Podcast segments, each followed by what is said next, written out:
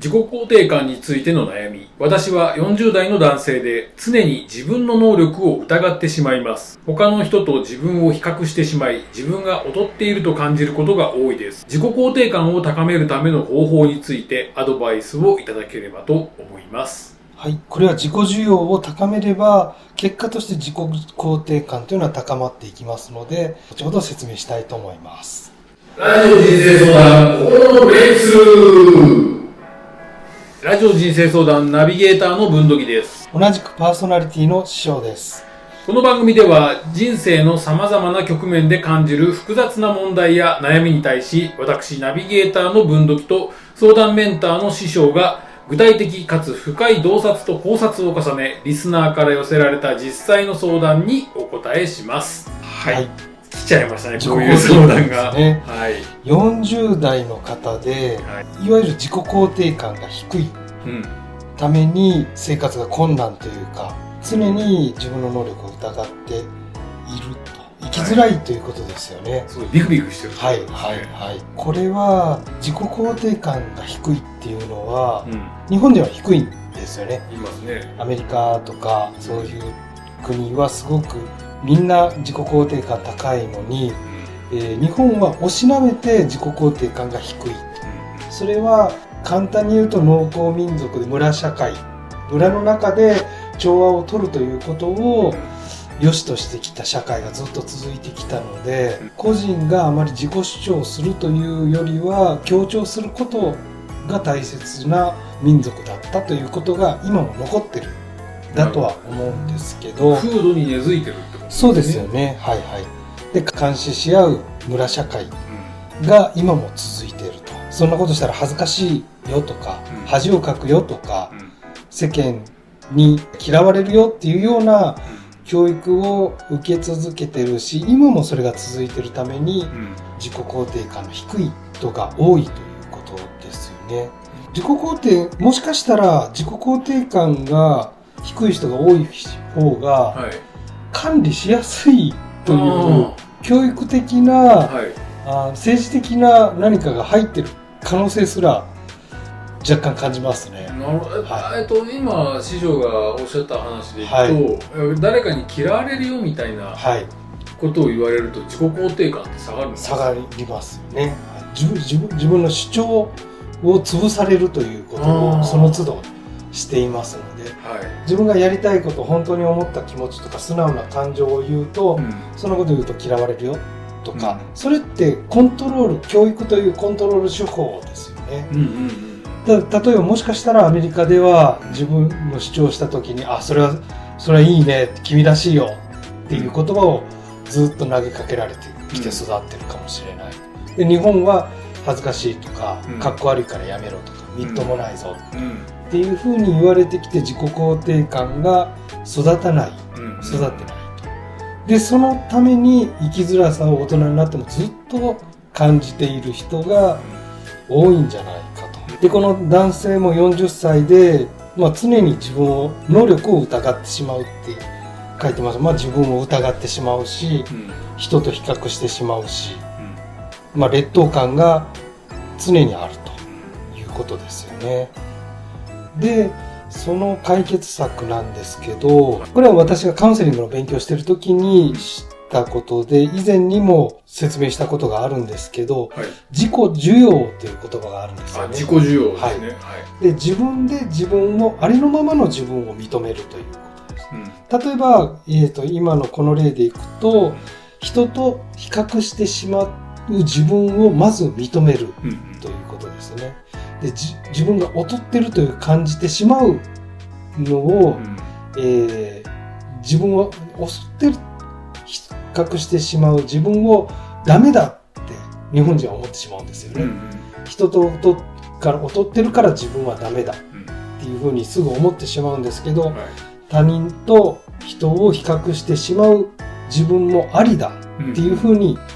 こうそのまま受け入れる。自分は劣っていると感じる。そう感じてしまうっていうことは、別に変なことじゃないよ。自分らしさだよっていうふうに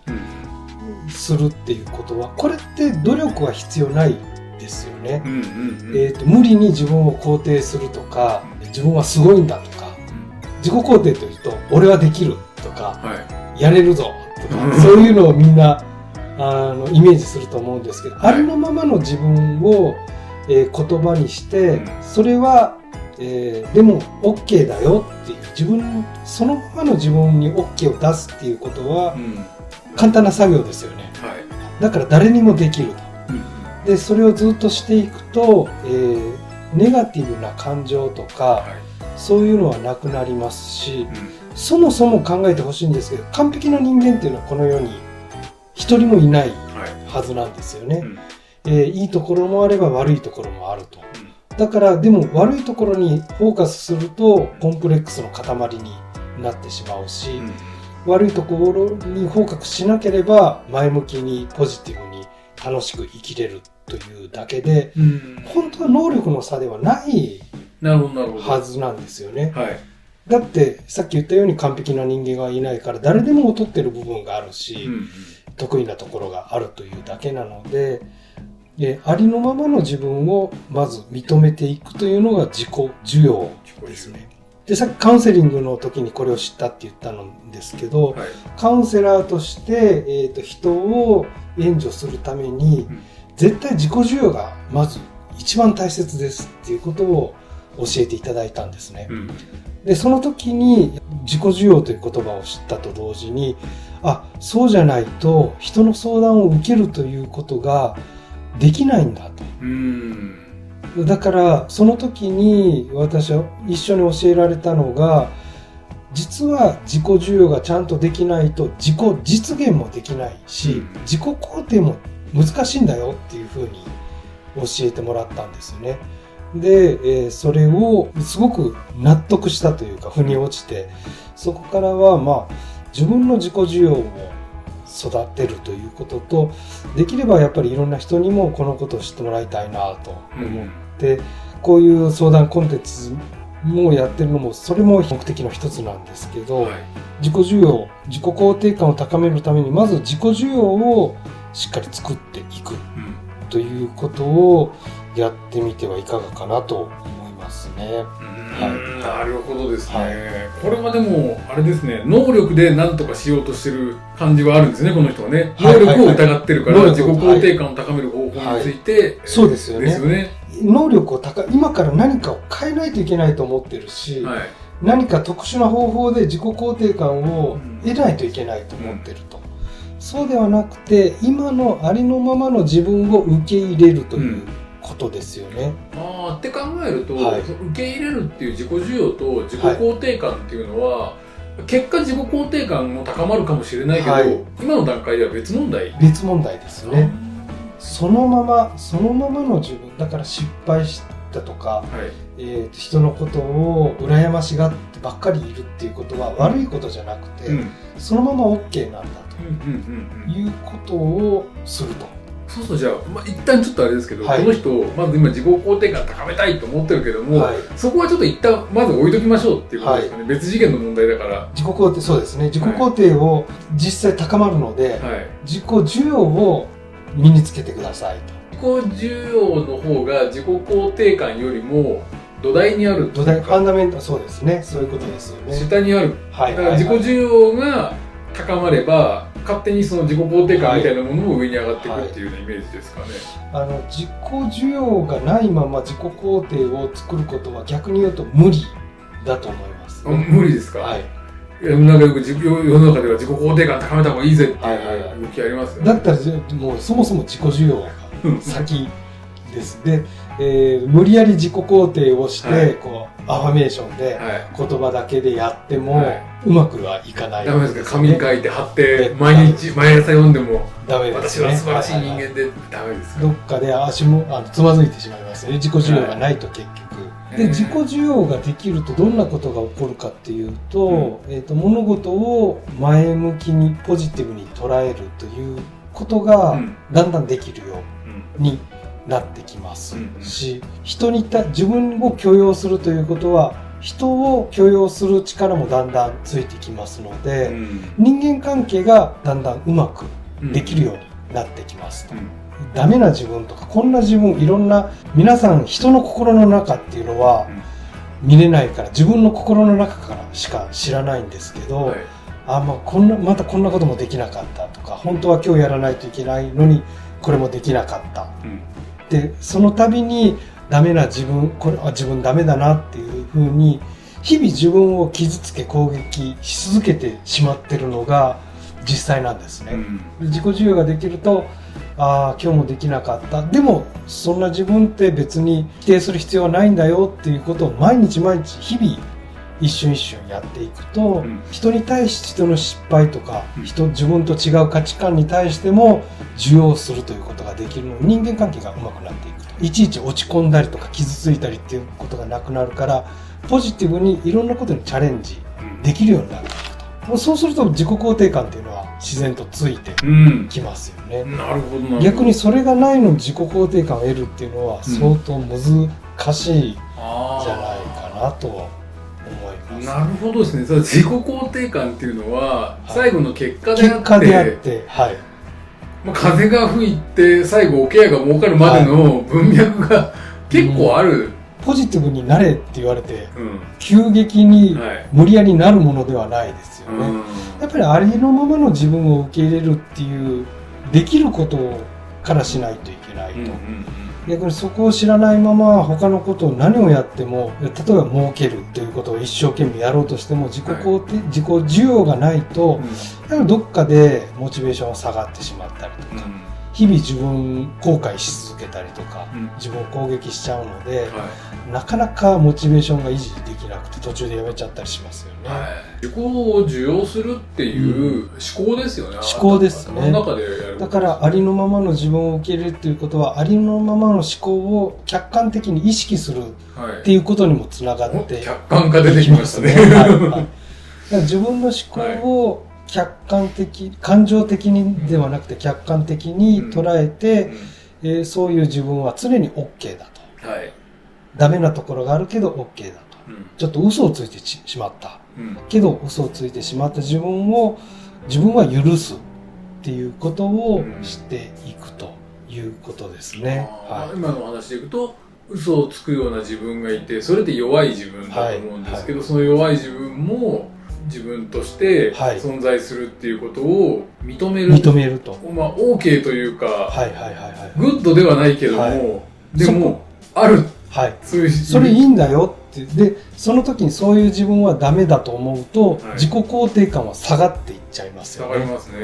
だから何もいいことはない。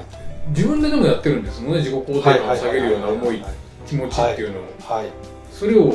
自己需要で自己需要しないと、はい、できてないと自己肯定感は下がり続けますよということですよね、うんうん、で逆に自己需要ができると自然に自己肯定感は上がっていく、うん、これはあの私にとってはものすごく大きな気づきだったので、はい、皆さんにとってもそうであると本当にいいなとは思いますね。まだでもこの部分は教科書には載ってなかったですからね、あのあんまりでも教育では自己需要の本っていうのも何冊かあるんですけど、はい、自己肯定感の本はもっとたくさんあって、そうで埋もれちゃってますね。一時流行ってましたよね、はい、自己肯定感って、はい、なんかでも私からすると自己肯定感ではなくて自己需要が先で順序が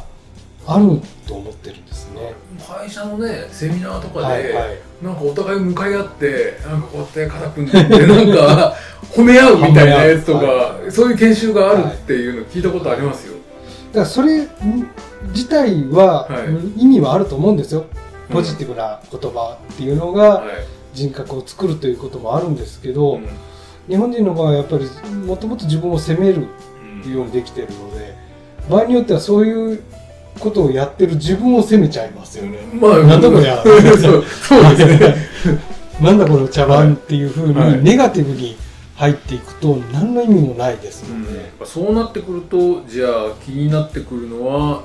どうやったら自己需要できるのかみたいなことになってくると思うんですけども、はいはい、具体的なこうワークっていうのがあるわけではなく、やはり常に自分の思考をトレースするということですよね。うん、でその時にす、えー、何もしないとそういう自分はダメだとか、はい、こう自分で自分を攻撃する癖がおそらくついてると思いますので、うん、そういう自分についても OK なんだというふうに思うということ。例えば仕事でね、うん、明日プレゼンテーションがあるとか、はい、上司に、えー、許可を取らこれを確認して取らないといけないという時に、うん、前の晩ああ大丈夫かなっていうふうに不安になったりすることあるじゃないですか、うんうんはい、その時に、えーこの不安になってる自分はいいんだっていうふうに思えると、うん、ものすごく気持ちは楽になるんですよね、うんうんうん、それってでも現状を認識してそれに OK を出してあげるだけなので、うんうん、誰にもできる、それをずっとやっていくということですね。気持ちをトレースしていくっていうことですね、はいはい、あで例えばなんですけど、はい、今のプレゼンの話でいくと、はい、これプレゼンってプレゼンに臨んで、はい、思いっきり滑って失敗したと、はいで帰ってきた時に、はい、うわーって、はい、やって思ったんで、はいはいはいはい、っていう時はどういうふうに対立したらいいんですか？生きった自分は別に悪くはないと、はい、悪くはない、はい、で、えー、失敗したプレゼンテーションも悪くはない、はい、それは単なる結果であって、うんうん、自分自身何も既存すべきものはないんだっていうふうに思うということですよね。なんかでも既存されてる感じしますけどね。削られた、失敗して削失敗した、はい、でもそれは、えー、と人生というスパンで見た時に、はい、特に損失ではないんですよ、うんうん、むしろそれをその時に自分を攻撃することの方マイナスの方がはるかに大きいということですね、はい、なるほどですね、はいはい、というかそういう今師匠が言ったような、はい、ボキャブラリーを自分の頭の中にインストールしておかないと持っとかないと、うん、人間というのは自分を常に攻撃して、はいえー、自分で自分自傷行為をし続ける、うん、ということですよね、うん、それがいいわけがないですよね、うん、だから常に自分に OK を出していくということが一番大切だと。これはどうなんですか？なんか訓練をしてできるようになるとかっていう質のものじゃない？これだから訓練というのは常それを忘れないように常に意識し続けるということですよね、うん、日々そういうふうなことっていっぱいありますもんね、はい、ちょっとした失敗だったりとか、はい、とか、うん、あ今あの人に変に思われたんじゃないかとか、はい、変に思われたというふうに感じてしまう弱い自分 OKっていうのを即座にこうずっとやっていく。だから結構考えてることを言語化するということをし続けるという感じにはなりますね、うん、はいはいはい。世話しないっちゃ世話しないですけど、はい、でもあれかよく考えたらあの今自分のことを今思ってたんですけど、はいはい、自己肯定感どういう時に下がるのかな、はい、自己受容できてないのかなって考えたら、はい、もう何十年も前のことで、はい思い出して自己肯定感削られてる時がある。だから傷つけ続けるということですよね、うん、いっかいの経験が例えばまあ後悔があってあの時ああ言ってしまったっていうことを何十年引きずってるということは何千回何万回それで自分を落とし続けてるっていうことですよね、うん、それがメンタルにいいわけはないですよね。いやもうすごい悪いと思いますね、はいはい。だからでもその時はそうやって後悔してる自分は悪くないんだとまず思うということを続けていくとそのこと自体やっぱりもう思い返さなくいずれはなりますよね。あそれはすごいできたら助かりますね、はいはい、思い出さなくて、はい、そこはでもこの方の場合は能力の疑っちゃうっていうことはそういう部分あるんでしょうね、はい、過去の失敗とか、はいはいそういうのを思い出してそうですよねとか、うん、人と比べて自分あの人がうまく、はい、説明できるのは自分はできないダメだ、はい、ダメだじゃなくて、うん、そういうこともあると、うん、人間なんか一人一人能力が違うし、うんえー、環境も違うし、うん、だからそういうことがあるからそれで自分を傷つける必要はないなんで傷つけないといけないのっていうところを常に思っておくということですよね。過去にうまくいかなかったこととか失敗を何回も思い出すけど、はい、うまくいったことって意外と思い出さないですよね。思い出さないね。でも私なんかは結構、えっと、ずっとこのトレーニングをしてるので、はい、常にああやっぱり俺ってすごいなってなんかこう日々の仕事ですよ、えー、簡単な作業でも、はい、やっぱり天才かもしれないぐらい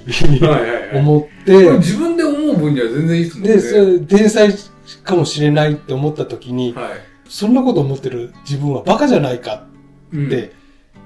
反論してくる時もあるんですけど、自分の中でね、はい、自分がその反論バカじゃないかと、かと思うことも別に OK と思うので、非常に日々気分はいいですよね、うんうんうんうん、で人になんか嫌なことされても、うん、で嫌な気持ちになった時も、うん、人に嫌なことをされて嫌な気持ちになってる自分っていうのは別にいいんだよって思うので、うん、そうなった時に今度余裕を持って、この人はなんでこんなことを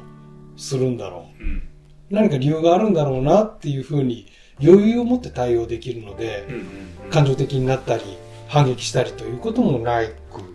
あ穏やかに過ごせますね。はいはいはい。これは万能ツールで、いずれ書籍にしたいぐらいですよね。そうですね。まあ、あの本はいろいろあるんですけど、はい、やっぱり私の経験とか、うん、道筋に沿った切り口で作りたいなと思うぐらいですね。うん、えーと、アドラー心理学でも自己需要は出てきます、ね、触れられてきてますけど、はい、トピックの一つとしてさらっと出てくるんですよね。最初の前提として大事ですよ、はい、みたいなところでしたけど、はい、意外とね、じゃあどうやってっていう風になっちゃうと、うん、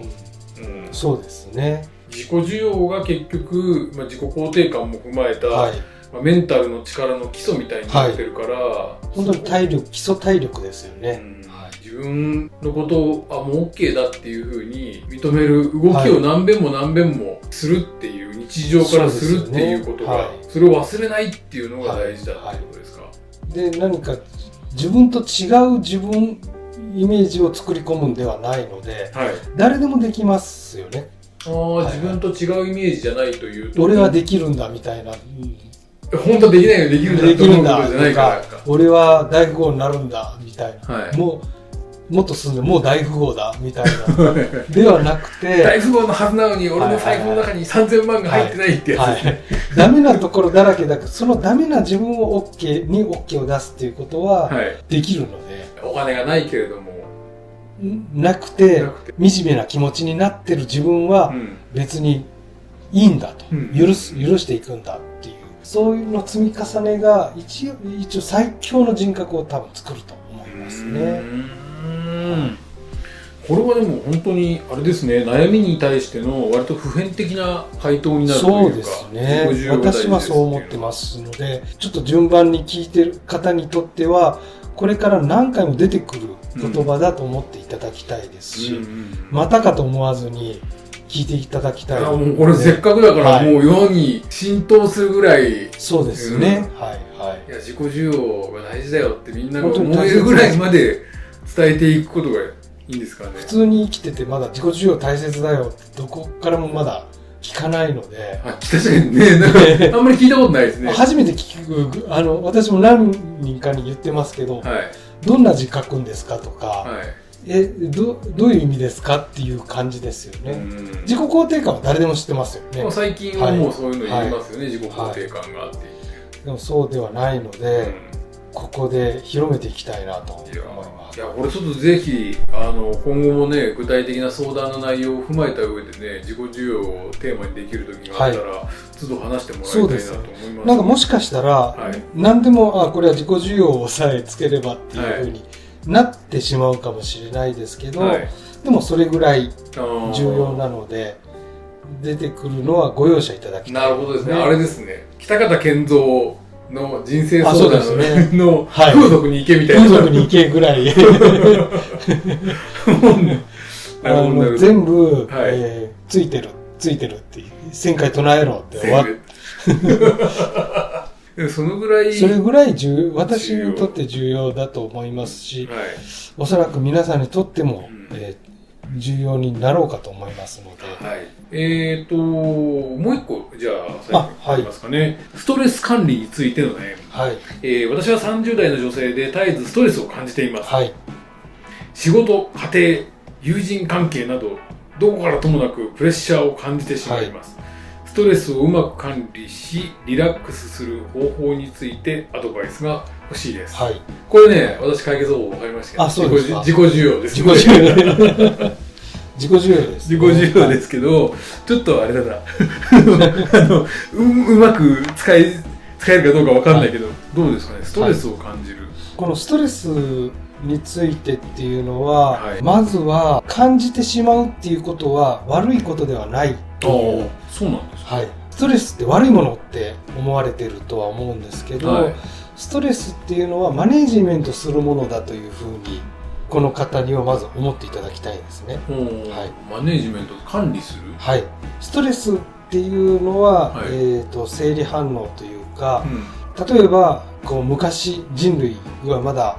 こんな文明が発達する前は、うん、ライオンとかクマとかそういうのに襲われるとか、はい、えー、危険がたくさんあったので、うん、えー、そういうのに対応するためにストレスを感じるようにはできてるということですね。だからストレスっていうのは感じないといけないと、はい、逆にそれを、えー、何かやらなければいけないこととか、うん、えー、危険が迫ってるとか、うん、人間関係に摩擦があるとか、うん、そういうことがあってストレスを意識するんですよね。うん、その時にこれはじゃあ何かやらないといけないというサインだぐらいに思っていただければと思います。なるほどですね。はい、じゃあ、まあ、ストレスがあることによって行動する動機というか力になっている。はい、はい、で、えー、でやるべきことをやっていくと、うんうん、でそう思わないとストレス自体がもう悪いことっていうふうに思ってると、はい、メンタルであったり体調に影響を及ぼしていくっていうことですよね。でもストレスがあっても、あ、これはそういうことなんだというふうに捉えて、緊張してる時にこれは臨戦態勢なんだと、はい、自分はチャレンジしてるから緊張してるんだとか、うん、これストレスを感じてるのも自分はチャレンジして何かをやろうとしてるからストレスがあるんだっていうふうにしていくと、全部それがプラスのエネルギーになっていくんですね。あ、なるほどですね。はいはい、だからプレッシャーを感じている、ストレスを感じた時に、はい、ストレスをうまく管理しっていうふうに言ってますので、はい、マネジメントするべきだということを無意識に思ってるんですよね。うんうん、だからその時にストレス、あ、これはいいことだっていうふうにちゃんと考えて、はい、そのエネルギーをやることにうまく振り分けていくということをしていただければどうかなと思いますね。うん、ですね。はい、いやでもね師匠、これリラックスする、うまく管理してストレスを、はいはい、リラックスしたいらしいんですよ、はいはい、で、はい、えーと、リラックスすることはすごく大切ですよね。はい、うん、だと思います。はいはい、リラックスをできないとパフォーマンスっていうのは上がら、上がらないんですよね。うん、でストレスをなぜ感じるかっていうと、うん、プレッシャーがあるからと。うん、プレッシャーがあるっていうのは慣れてないという状態にあるから、うん、ストレスを感じてプレッシャーを感じる、うん、感じているということです。だからこれは慣れなんですよね。慣れで慣れてきて、うん、えー、自然にできるようになった状態がリラックスした状態なので、いずれなるんですよ。うんうん、だから今は慣れないからストレスを感じてプレッシャーを感じていると、はい、でもいずれ慣れてリラックスしてできるようになるということを、うん、その時に思うということですよね。ああ、なるほどなるほど。今プレッシャーを感じてるけれども、はい、これは今だけでいずれ、はい、そうですね、うまく慣れてくるものなんだっていうことですね。はいはい、あの永続的なものじゃなくて期間限定のものなんだっていうふうに思うことで、はいはい、ある程度安心して向き合うことができて、はい、向き合ってるうちに、えー、リラックスできるようになってくる。はい、私が、えー、と部下に時々話すんですけど、はい、偉い人に何か相談しに行くとかいう時に緊張しますよね。うん、で緊張しないでリラックスして話さないとパフォーマンス発揮できないよっていう話をするんですけど、はい、でも緊張すると。うん、でじゃあお母さんに何か相談するとか話をするときに緊張するって言ったら、いや緊張しません。はい、まあ誰でもそうですよね。もう生まれてからずっと一緒に過ごしてにじゅうなんねんとかさんじゅうねんとか、それ以上のお母さんに何か言うときにとか何か言われてもそれで萎縮したりしないですよね。それで言い返しますよね。それってリラックスした関係ということですよね。だから、えーと、その怖い、えー、役員をお母さんと思って喋ってほしいんだよねっていう、はいはい、で、いや、そのお母さんみたいな対応したら、余計怒られるんじゃない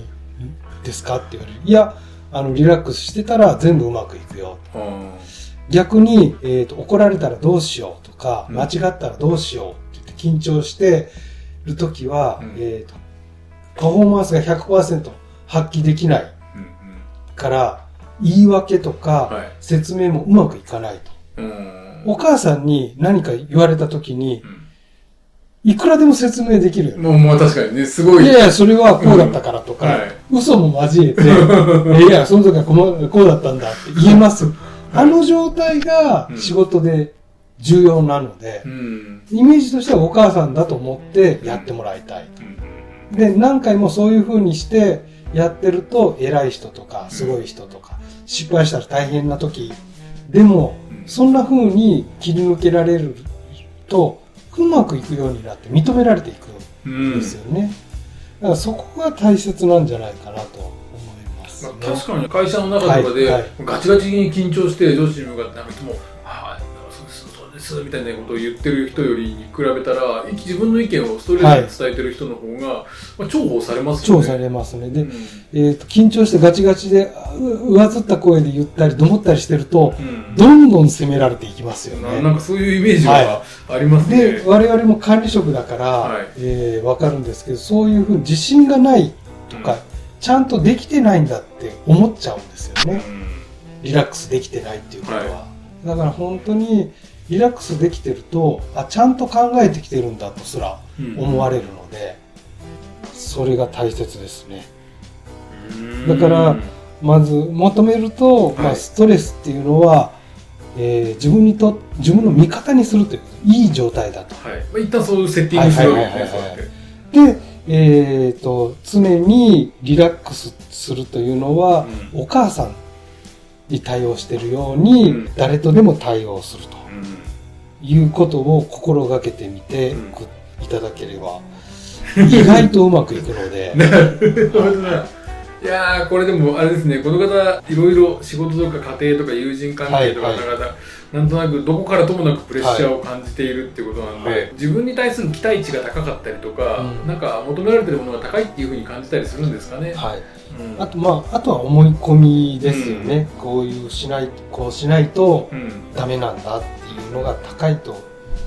まあ、あの自己需要をはじめ言われた通り、はい、その辺は自己需要で解決できますので、うん、ストレスを感じている自分分に OK を出すと、うん、